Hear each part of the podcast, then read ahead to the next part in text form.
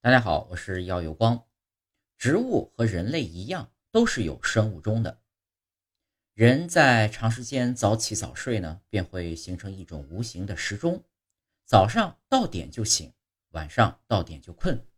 因此，就算没有闹钟，也会生活的很有规律。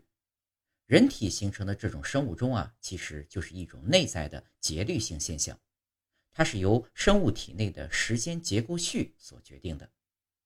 人有这种生物钟，植物也有吗？答案是肯定的。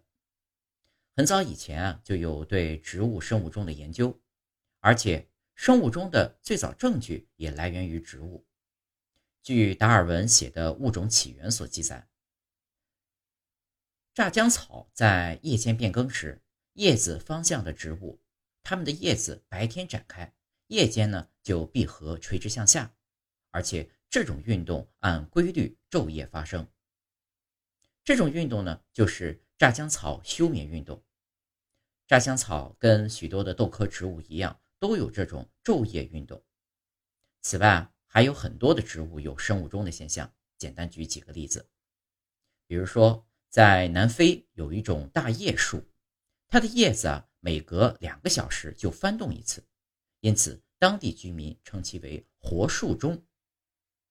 在南美洲的阿根廷，有一种野花能够报时，每到初夏晚上八点左右便纷纷开放，被称为花钟。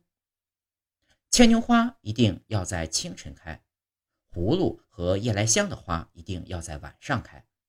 另外呢，还有许多种花也在特定的时节开放。植物的这些生理现象并非偶然，而是由植物体内的生物钟所控制的。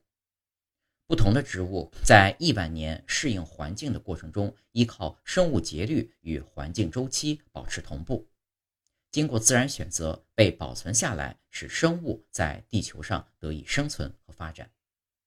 植物的这种生物钟能够适应各种变化，存活下来，来丰富我们的世界。